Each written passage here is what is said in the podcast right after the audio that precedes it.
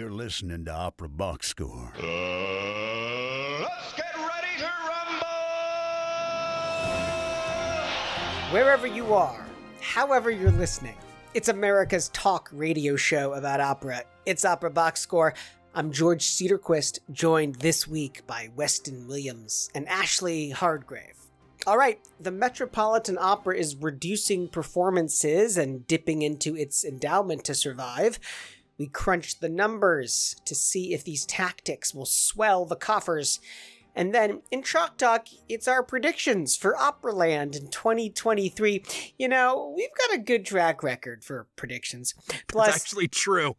in the two minute drill, the Met and Glyndebourne might be in trouble, but the Verbier Festival is doing just fine.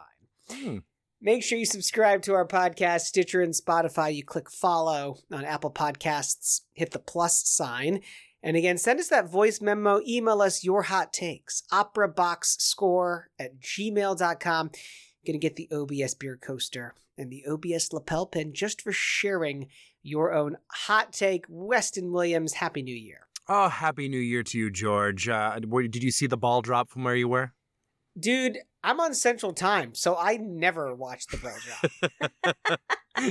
You're all you'll just go to bed at 9 p.m. and just you know uh, I stay just up. any other day. Oh, okay, I okay, stay okay. Yes, I stay You're up, not but I old like yet. to be. I like to be outside for the stroke Oh. of midnight and breathe in the fresh air of the new year. Is it different?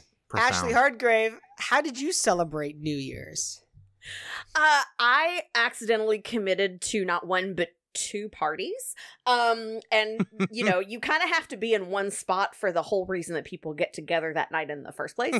Um, but I managed to make it to both. I have a core group of really close people that I spend time with, and I got to be around a whole bunch of people that I just love. Not you folks because you were off doing your other things, but you know, it was it was it was very lovely. Um. I I know Oliver is currently in Paris at the moment, so while Dad's out of town, we're gonna get a little a little a little petty petty princess up in here.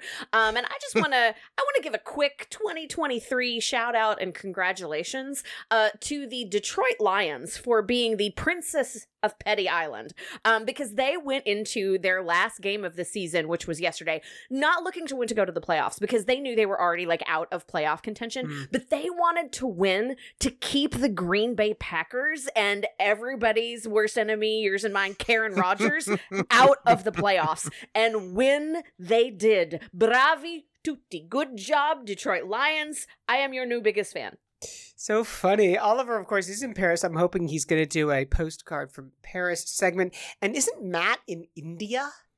Everyone's everywhere except for me. I'm still in the closet. The national championship for football is tonight. Wow, 31 7 at the half. I don't even know if we're going to do an update as we're taping this show. It feels like this is going to be a blowout. I mean, listen, we it's we knew there's a Big 12 team playing an SEC team. That's all you need to know. But good on the TCU Horned Frogs. This is a Cinderella story. It's going to end tonight. But congratulations on making it this far. They they did beat Michigan. I, I listened on the radio because I don't have ESPN and I just love the radio. And that was a good choice. That was quite a an upsetting game. Oh, Let's talk some opera. Subject to interpretation and analysis, let's crunch the numbers. On December 26th, that's also Boxing Day, the Met announced that it was taking $30 million out of its endowment and cutting 20 performances from next season, all in an effort to achieve financial stability. The last couple of years have been rocky for many reasons. We're going to crunch the numbers to see just how this plan might work. So we're going to look at some numbers, look at some reasons behind this decision to try and figure out if this is going to work. To set the stage, and then I'm going to get out of the way and let Ashley and Weston talk. The annual budget of the Met is $300 million. So 10% of its endowment has been dipped into.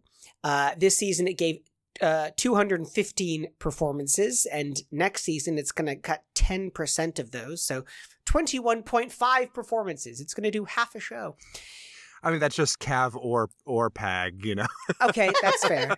That's fair. It lost $150 million of potential revenue during the pandemic. And while it had a pre pandemic attendance of 73% of capacity, which frankly is nothing to write home about, that has now fallen to 61%.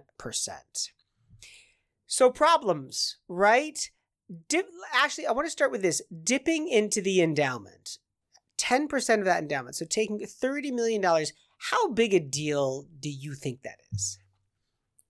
Not. Um, no, I mean, I do think for most people dipping into endowments and, and at that chunk, that's not something you can do a lot uh, to get 10% of your endowment out. But at the same time, this is what endowments are for. We are we they're rainy day funds. They are coffers to help when times have gotten tough and boy howdy have times been tough for Mm. all arts organizations, not just the Met, but very specifically, you know, some of the the pl- problems that have plagued the Met this is what endowments are for. So I know some people have gotten really up in arms about the fact that they're dipping into it at all and the fact that they're taking so much. But like, this is, if we want to talk sports terms, this is part of the Hail Mary move that they need to make now to make sure that they can continue. So I, I'm not super shocked at it because this is what endowments are for. Yeah. Cutting performances for next season 20 odd performances. Of course, no major league team would ever cut games. In fact, the NFL added a game this year. I, I don't quite understand the logic behind that. Obviously, like it costs money to put these shows on, it costs kind of money to make money. But I'm not convinced that cutting the number of shows is as much of a solution as changing the repertoire. Weston, what's your take on that regard? Well, I mean, the, the take is apparently the same that they have at the Met. Uh, I, I, I do think that there is some logic to cutting down shows in times of financial distress because then you do uh, kind of consolidate your audience into and have fuller theaters, at least theoretically, per performance. Um, but that being said, what the Met has noticed um, is that the big the big war horses, the stuff that they've been doing for decades and decades and decades at this point, are not bringing in great numbers. They're, I mean, like like I said, I was like the average was sixty one percent this past season. Um, however, new operas like um, The Hours, uh, Fire Shut Up in My Bones sold out. Like when Mhm. was the last time the Met sold out? You know, and, and it's kind of funny because this is the kind of thing that you know even going back decades, like new shows tend to do really well at the Met. I think of even like you know Einstein on the Beach had its had a big uh, you know back in the seventies. Uh, one of the weirder operas you could possibly do um, Sure. sold out then, you know, and like there's there's there's a big appetite for that kind of thing, and this is the kind of stuff we've been you we've uh, and Be- and Peter Gelb has said this is um, what we need to do to go forward. We need to start emphasizing new pieces by uh, new composers um, because those are what are what's selling. And I think that's a really good, smart move on the Mets uh, Mets part because this is something that, frankly, I didn't think they were ever going to do unless their back went up against the wall. And you know, unfortunately, their back is up against the wall right now, financially. so, Ashley, the decisions have been data driven, I think, is your point. Yeah, I mean, they're actually paying attention to numbers. You know, houses like Don Carlos that are at 40% capacity versus the hours and fire, which were basically sold out houses. Numbers don't lie. And so, if that's what's getting butts in seats, I mean, it's in a way, it's akin to lyric putting on a musical every year. They know that thing's going to sell out. It helps keep things afloat. But I also think looking at the other side of the numbers, the nuts and bolts of what it costs to keep shows hmm. up and running for as many performances as the Met tends to do. Because for every one of those productions, you've got security, you've got musicians, you've got house staff, you've got all of these different things that they're paying into that aren't just the artistic costs, it's the Right. actual nuts and bolts of making the house run. So if you can reduce the number of shows, you're going to reduce the number of hours of labor that you're going to have to pay out for. So it makes sense to consolidate, especially if you're not selling out shows. I, I will say, I, I think it's worth looking into some of the reasons for this dipping into the endowment beyond just ticket sales. Um, because as we uh, all know, if you've ever been to like a live and HD production, that like ticket sales are only half of what we actually need, you know, uh, which really is true. And I think the big reason, uh, obviously, the pandemic was a huge, was a huge hit on their budget. Right. I think a bigger hit perhaps was the choice to, you know, last season make sure every single performance went on, you know, regardless of, you know, anything. they were proud of that. They were very proud of that. And at the time I was like that's that's a bold move because not, there were during some of those surges, people were not coming. I mean, here at the Lyric they canceled um uh, the Mazzo- the Mazzoli opera, which was very disappointing. But I, I I wonder like if the Met had done something like that, would this have been as much of an issue, or was most of it already paid for just by having the possibility that it would be uh, paid for, uh, uh, that it would be put on rather. Um, but I think the bigger thing that we are that is affecting the Met right now. In addition to the low ticket sales, the the fact that there are still people now who don't want to go into a theater, Mm-hmm. very understandably, um, uh, who will not be coming back for a long time. Um, I think uh, uh, one big problem is uh, well, one big problem is the donors. That's I think is the biggest problem because the the biggest financial issue happening to the Met right now is tied in with you know rich people's stock portfolios Okay, right. essentially right. and ever since um, the Russian invasion of Ukraine, stocks have plummeted uh, and they have stayed down for a very, very long time.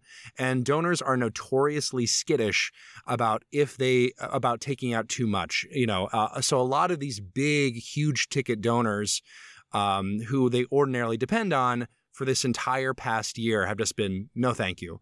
Uh, I, I I have to wait for uh, for everything to go back up again. You know, uh, and then of course you add that to the low ticket sales. Uh, e- even the recent hack certainly cost them some money. Um, Which you was not their fault. well, it, it's not Really? their fault, Really? Yeah, absolutely. But I, I think that you know, uh, I was looking it up. I was trying to figure out would the hack have had anything to, to do with this. We know they were missing out on a fairly significant number of ticket sales during that time. At Christmas time and Uh, yeah. uh, yeah, I, I don't think it would have been that much to like. And, and well, we do know it was a ransomware attack. Apparently, uh, if they paid the ransom, that could be a big, uh, a big ticket sort of uh, cost. But I have I have seen nothing to say that that's actually happened.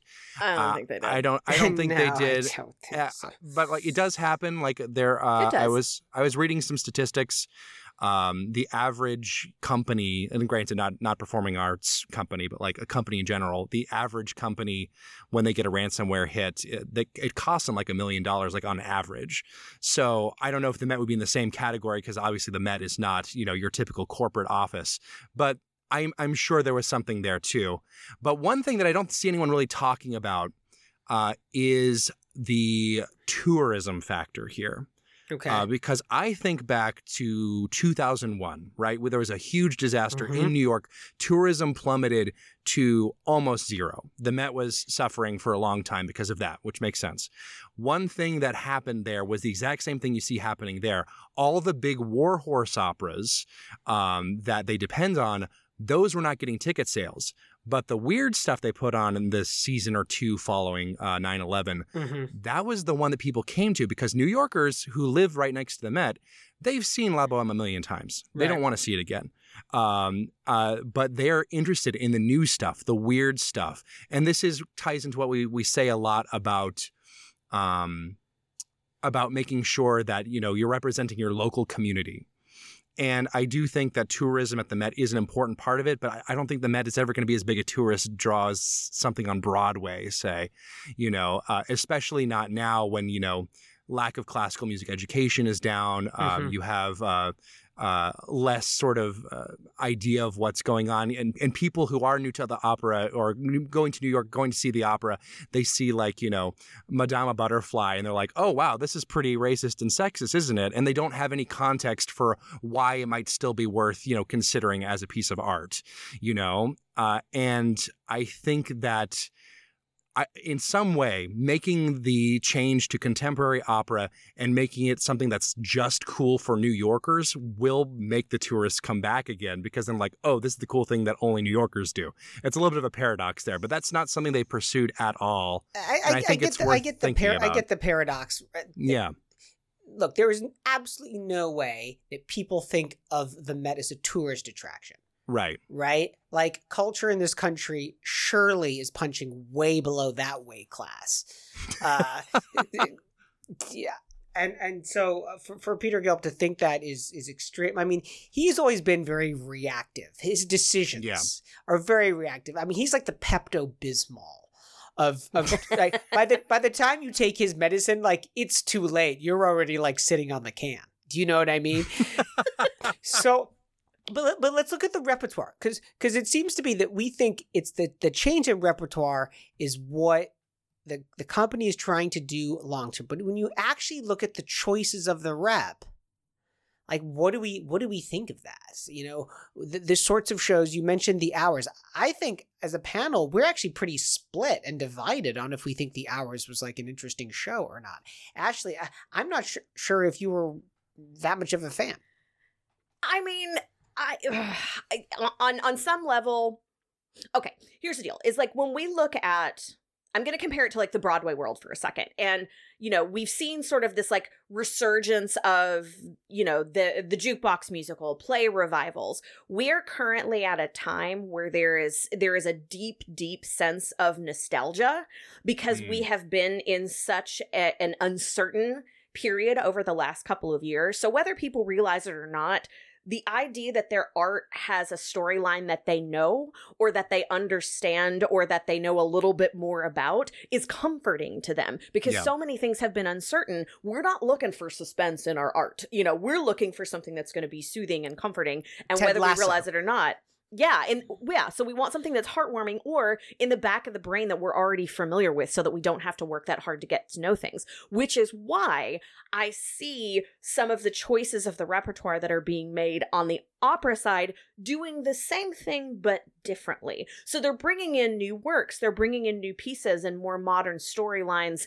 in the world of opera, but they're doing it with things that are already part of the cultural zeitgeist in one way or another. The Hours, Malcolm X. These are things that are relatable to the current culture. So basically they're they're showing us something that's brand new, but they're not showing us something that's brand new.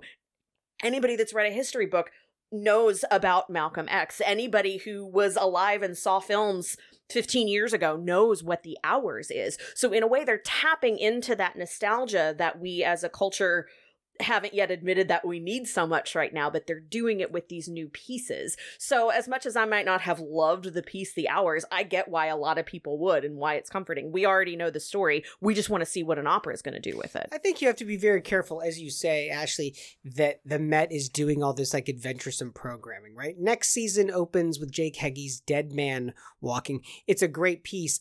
It's also from the year 2000. Uh, Right. Also in the season, Daniel Catan's uh, Florencia en el Amazonas, which is in Spanish. John Adams' oratorio, opera oratorio El Nino as well. Perhaps that's that's pushing the envelope a little bit more. But this is not I mean, it's it's not Detlev Glanert. Yeah, it's all it's all very it's all very tonal. It's all very comfortable for an American. I mean, That's like the, biggest insult Weston can ever lay down. well, I mean, I don't think that uh, you know good art has to be tonal or not. Like, that that's Weston, that's a silly Weston thing. hates modes. I, I uh, if it's not at least polytonal, I'm going home. um, I, do think that that Life and Times of Malcolm X is good. I do think that there's, uh, I, I do think that it, it is obviously one that's been out before. It's having a moment right now, which I think is good.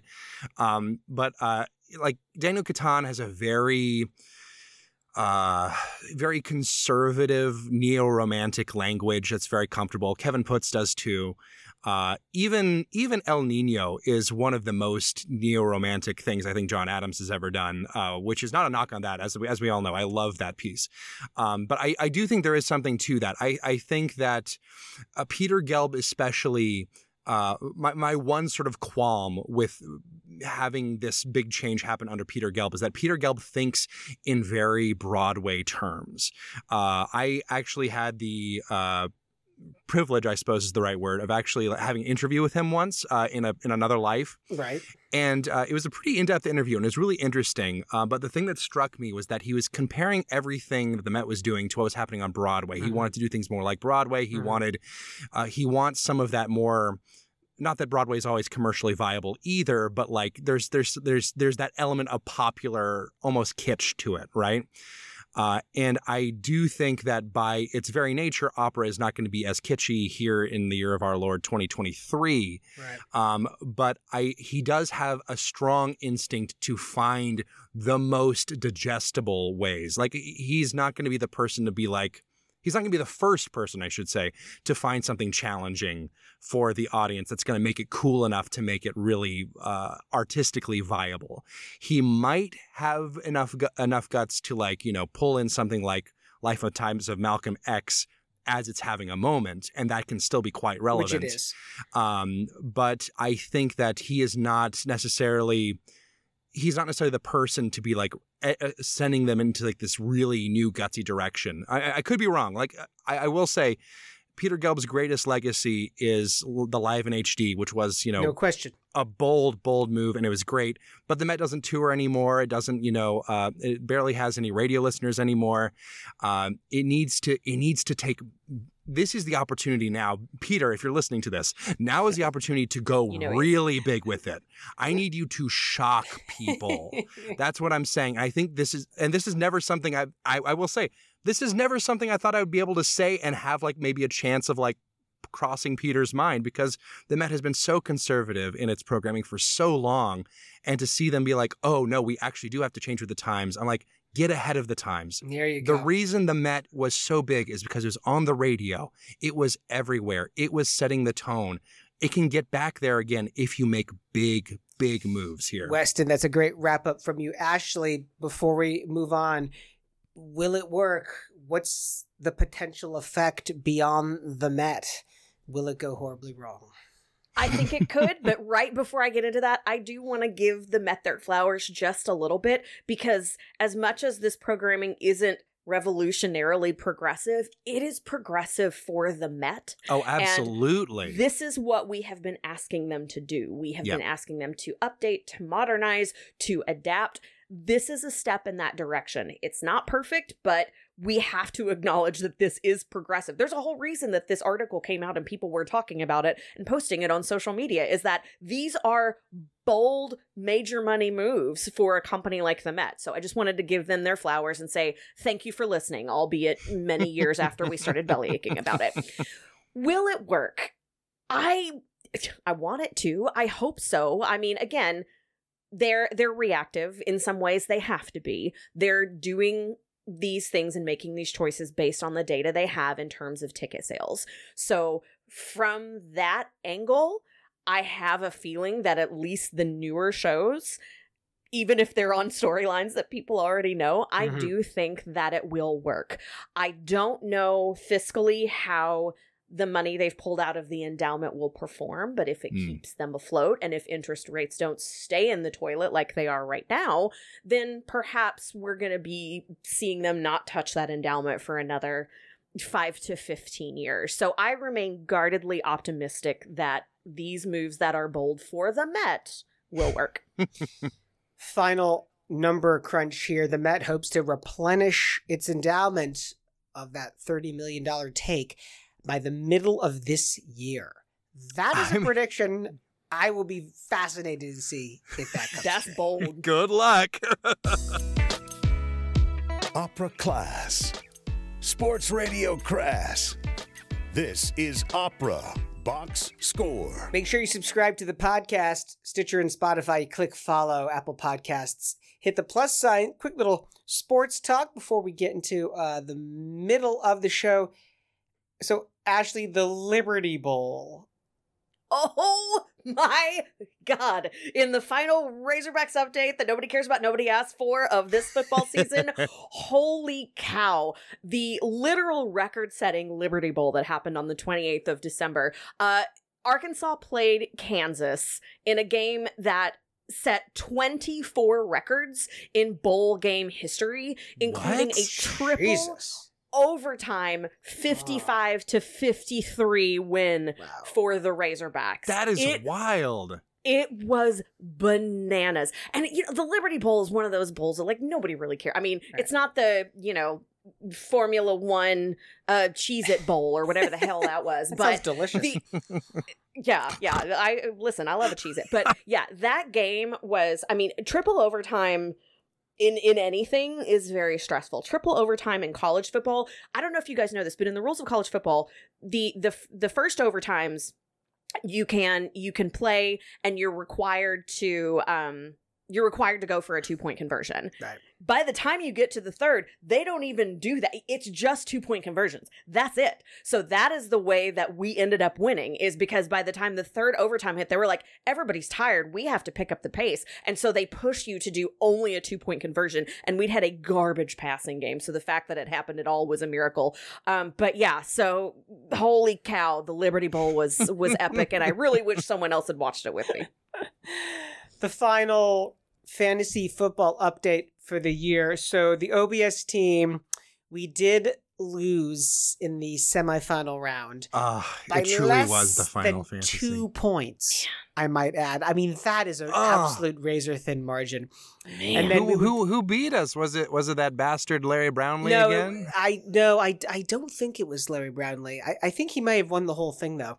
Um, and then we would Every go we would go on to actually lose the third place game as well. So Oh, basically, I now know how Morocco feels. Oh yeah, yeah.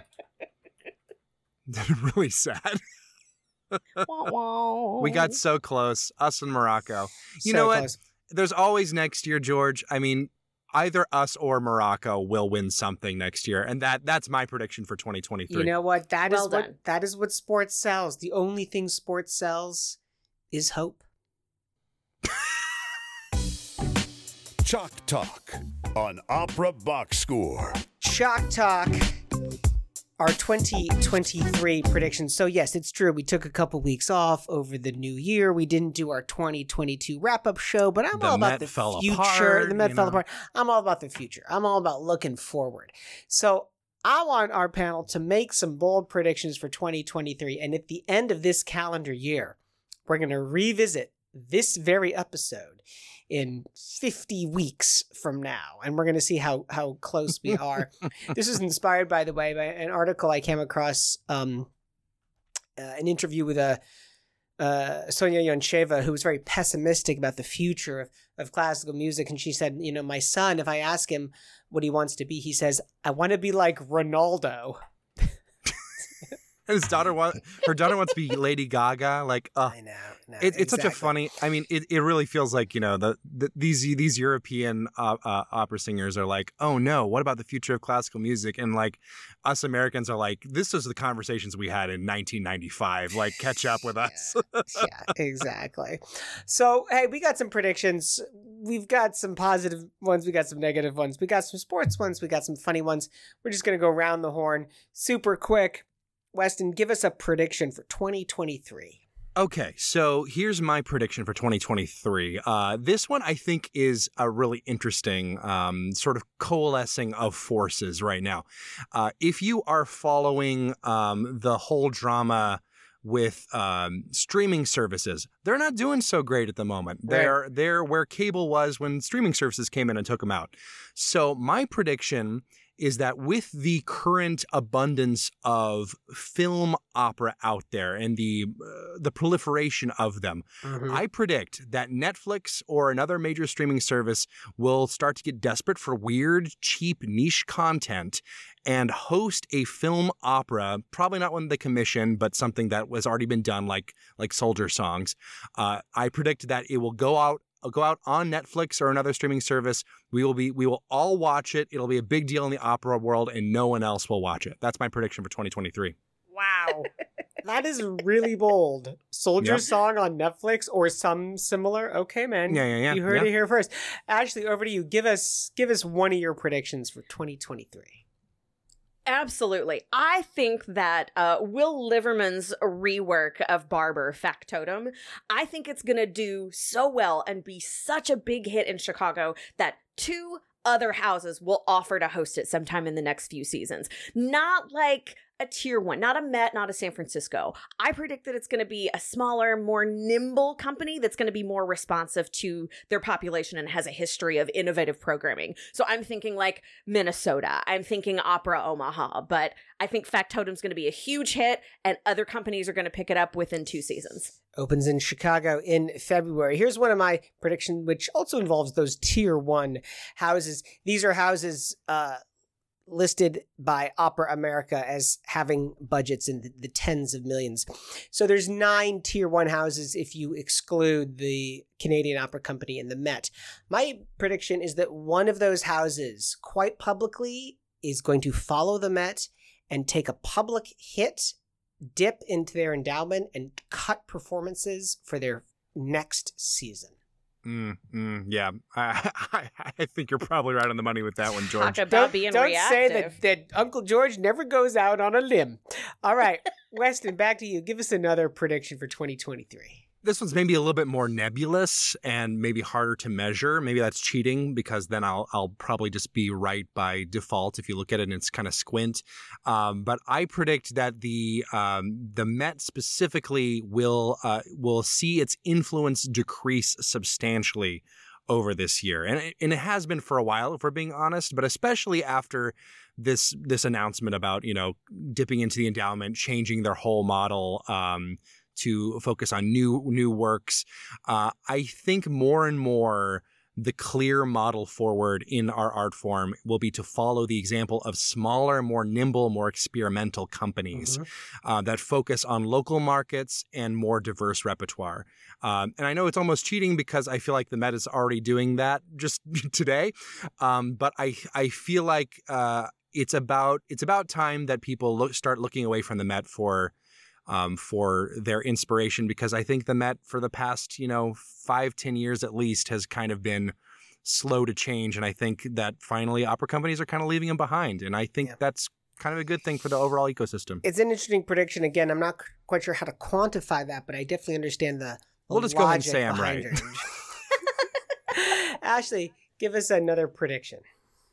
We have a generation of singers uh, that were that were in the height of their game a bit ago. Uh, and th- there's, I think, a large generation of those folks who are coming to the end of the initial performance careers that made them famous. So I predict that a relatively famous singer is going to go through a Fach shift, like a really mm, big one, like mm. like a Placido going baritone, like a Michael Jordan moving to baseball. I think it's going to be something that, re- you know, kind of rocks our world a little bit. It's going to be a singer that we don't expect but they're going to make a move, a big Fach shift, and they're going to start being known for repertoire that we didn't know them for before. Very interesting. We'll see if that I'll, happens. I'll get more specific. I'm going to say it's oh. going to be it's going to be like uh like a Helden baritone shifting into countertenor uh, fuck. That's my prediction. I'm not going to be Stop. bold, bold. move. Bold you're, move. You're a madman. Back to me. AGMA, the American Guild of Musical Artists, and Central City Opera have been going at it over the last couple months with union uh, renegotiations, artists picking sides, the company, those two organizations not getting along right now. I don't think they will reach a resolution in 2023. They're going back to mm. the drawing table to discuss this month. My guess is is that CCO will either withdraw from AGMA or they will postpone mm. their summer season somehow but I don't think those two will find a way to get along in this calendar year. Mm, I actually bad, yeah. think you're spot on yeah. that, and that's such a bummer. It's a total bummer, right? Yeah.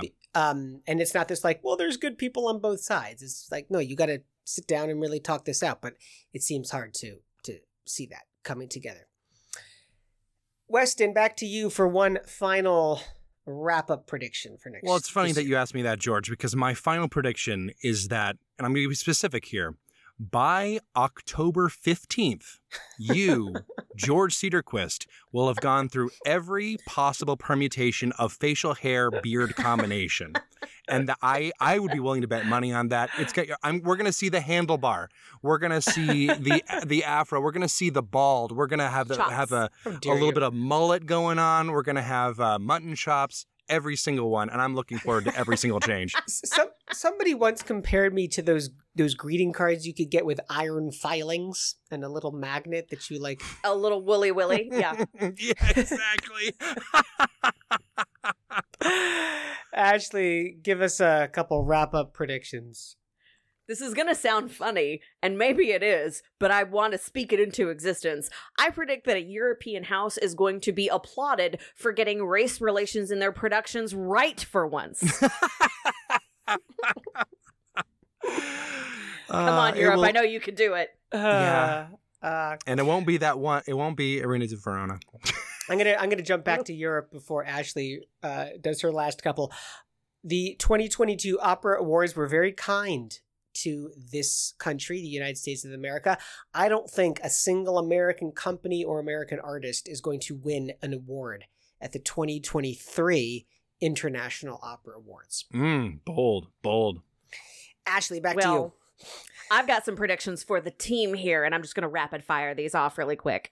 Matt's hair is going to continue to grow. It's going to be down the middle of his back by the time we get halfway through 2023. Safe It's bet. already Safe on bet. his back. A lot of hair-based predictions, I think.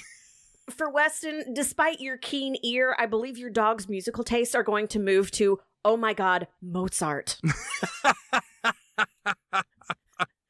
George, in a move of desperation, is going to agree to direct a jukebox musical. yeah, Yeah, I see it. awesome. Jagged little pill. and Oliver's heart is going to get stolen by, wait for it, an American. bum, bum, bum. Literally impossible. Final prediction from me for 2023 is that no major league team in the city of Chicago is going to finish above 500. Come Mm. on. Mm. Yeah, that's what I'm thinking. The Bears have already failed to finish way, way um, above yeah. or below 500. hey, let us know what your predictions are for 2023. Send us that voice memo or email us your hot takes. OperaBoxScore at gmail.com. See how you stack up against us. We're going to revisit these predictions at the end of this calendar year. See who's right, see who's wrong. Right now, we're going to visit the two minute drill.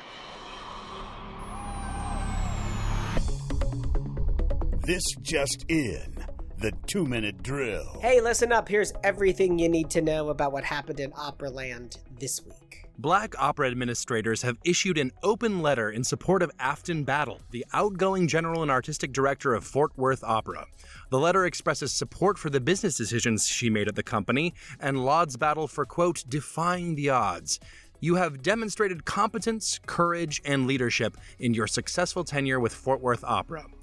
Battle is now the vice president of artistic operations at Lyric Opera of Chicago. Welcome to the Windy City, Afton. Ukrainian President Volodymyr Zelensky is going after Anna Netrebko.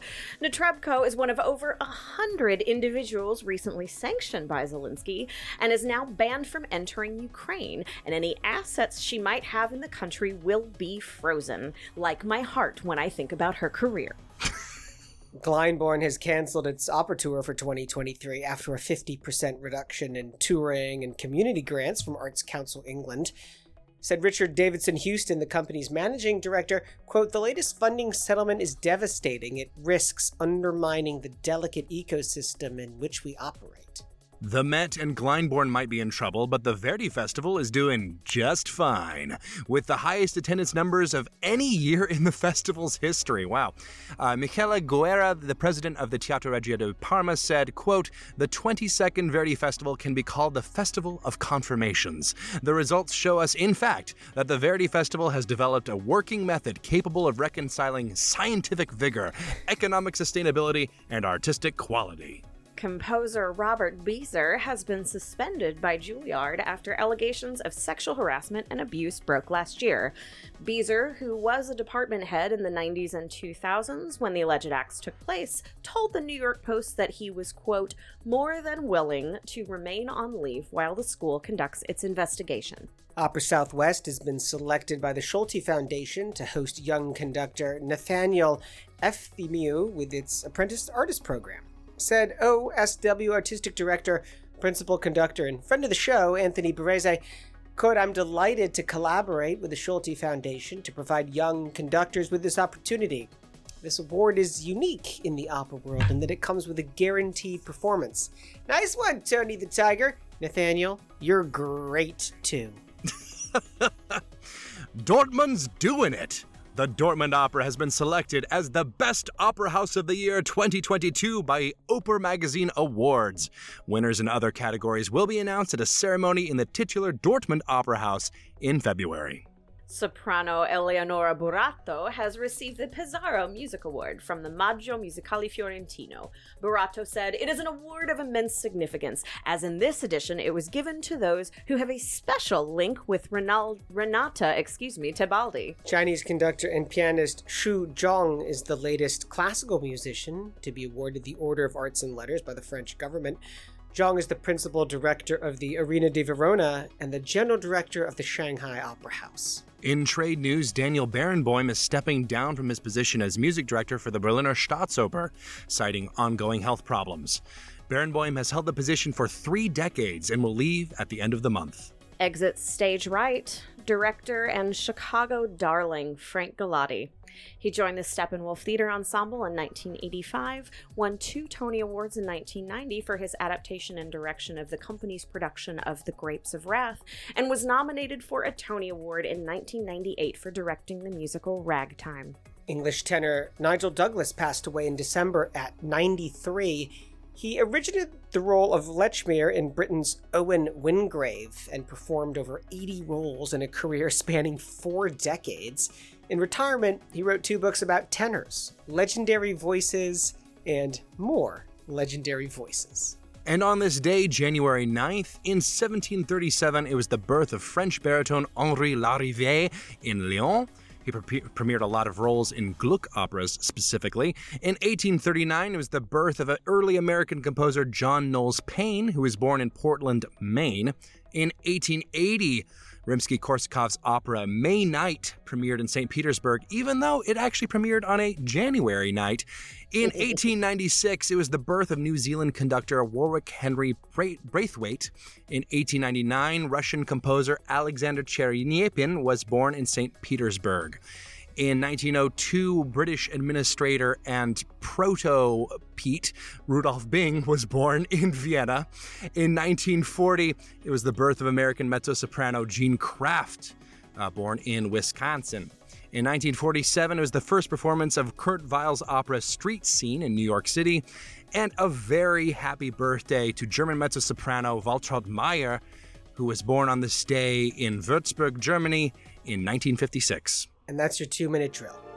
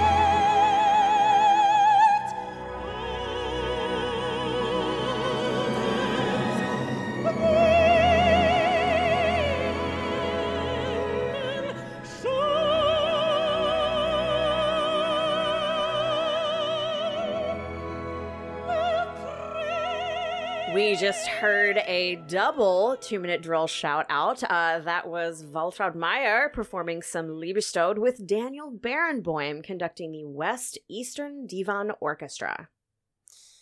Waltraud Meier, oh my gosh. I, I get the shivers just like saying her name, let alone listening to her say It's or a watching her great name, isn't it? It sounds real badass. She Doesn't is a badass. She Is is. a Yeah. badass.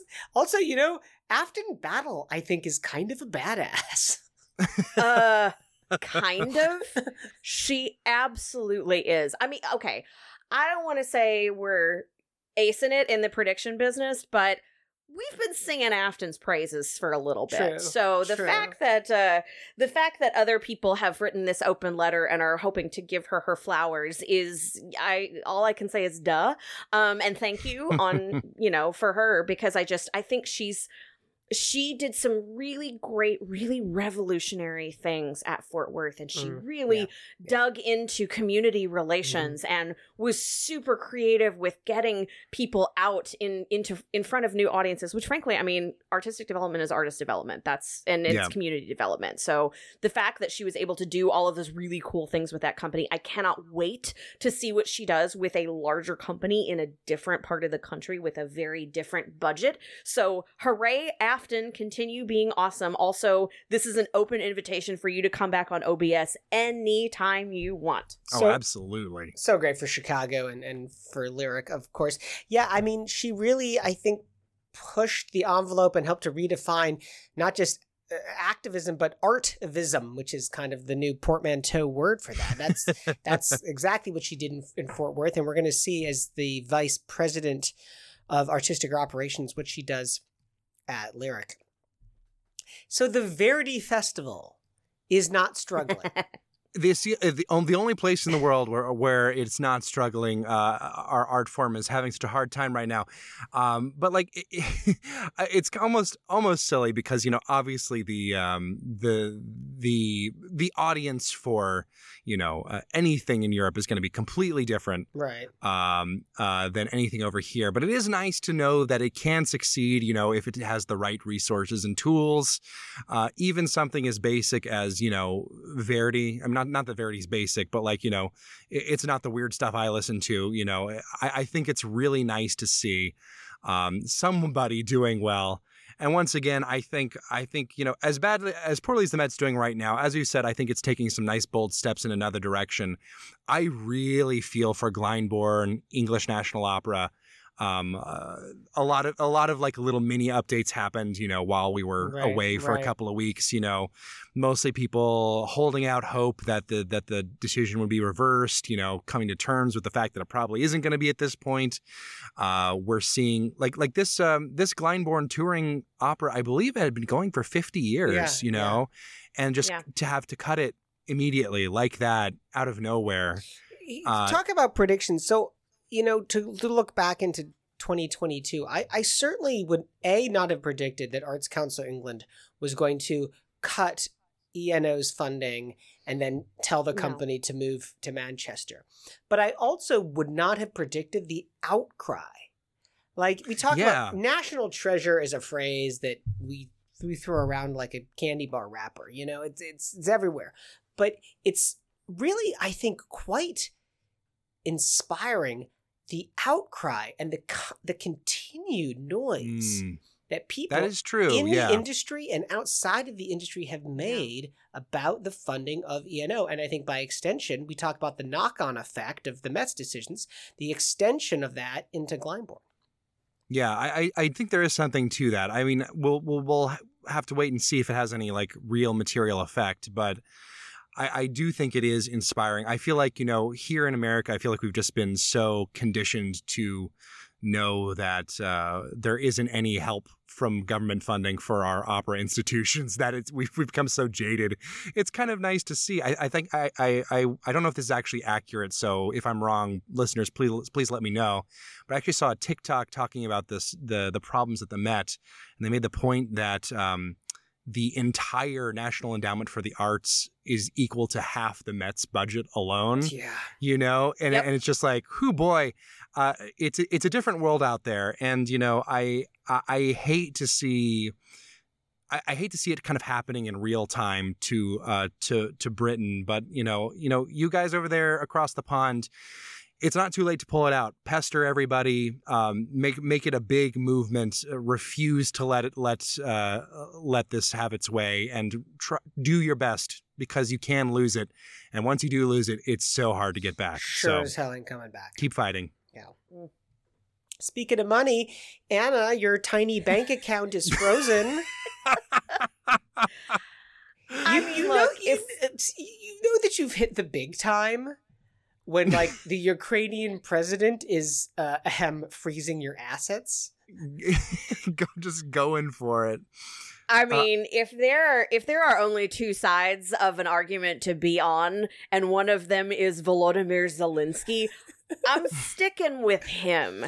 No, I mean, I, the- I, the- I thought you were about to say if you're on two sides of an argument and one of them is Anna Netrebko, you're on the other side, whatever it Well, I think our listeners know that, so I just wanted to reinforce it from the other angle. No, seriously, like the list is literally like arms dealers and Anna Netrebko. There, well, there's some she other. was she there's was some one of the 500 that okay well but still she was one of the 500 or 499 or whatever that were able to speak on putin's behalf so like yeah this is what you get this is what you get yeah, let clowns expect a circus yeah. Oh my goodness.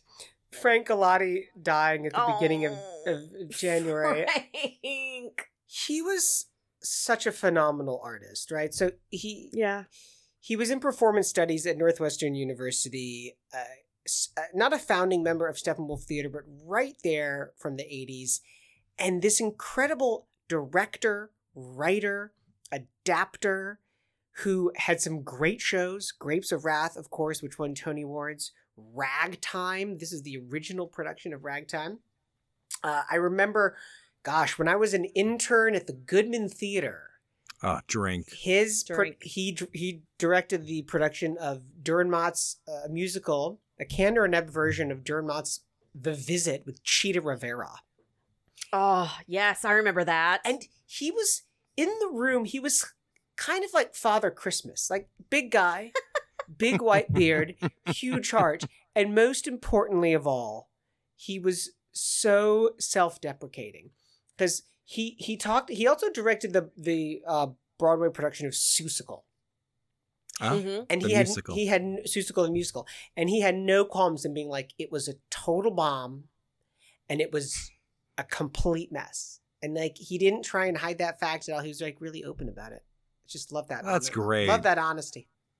Well, and he was, you know, we are we are here in the city of Chicago. He is a Chicago darling. He was Chicago through and through. He was Mm. born in Highland Park. He got all That's of right. his degrees at Northwestern. That's right. He taught at Northwestern for a number of years. So he is, you know, we we pride ourselves on sort of the impact that Chicago theater has on like the greater performing arts world. And there is no more Chicago ambassador No. for theater than Frank No. Galati. No, no.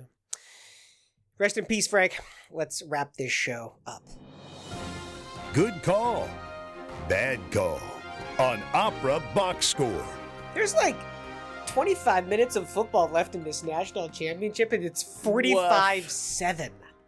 Ooh.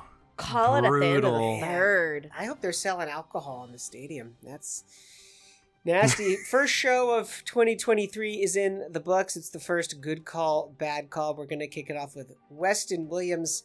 What do you got for us, Doctor? A good call or a bad call? Well, I, I believe this actually happened before I went on break, but not so much before that uh, I was I was able to mention it. But I wanted to give a shout out to my extremely small alma mater, uh, Principia College, uh, because I just so happened to live practically on campus of Loyola University for various reasons, and they have a rugby team, and uh, they both got to semifinals. And I was just like every every morning I would go out and see and walk the dog see uh, Loyola's rugby team uh, practicing and just like I would just send out the worst vibes I possibly could. and it worked because they lost like 14 to 52. And then my alma mater won the national championships. So I think it was pretty good. Go Thunder Chickens. Uh, it's been a good time to be a Thunder Chicken fan. I that was so strange what you just said. I have to I, amazing. I have to move on. Ashley Hardgrave, help us start 2023 right with a good call or a bad call. It uh it will not surprise any of our longtime listeners that I was waist deep in the House of Representatives last week and all of the coverage of the Speaker of the House non-selections and eventual selections. So my good call this week is reserved for Cheryl Johnson, who is the clerk of the House of Representatives who had to run all that because there was no speaker. So she had to run all of those votes. Speaking of giving flowers, we're going to give this woman her flowers. Also, this is an open call for opera composers. If anything needs to be an opera, the dramatic saga of the Speaker of the House vote last week should be an Ooh, opera. My that'd be- that inbox is open. I will write the libretto. I just need some tunes. Open call. Let's get started. What about Philip Glass, like doing all these variations on the various rounds of the? One, two, Vote, three, vote, vote, four, vote, five. vote, vote, And they just do it over and over again every single time, 15 times in a row. Yep. I could call was a fabulous minor league hockey game. It was my wife's idea for our family to go see the Chicago Wolves, which is our, our local Fun. uh, minor league hockey team play the Rockford Ice Hogs. And boy, was it exciting. It was a seven o'clock puck drop.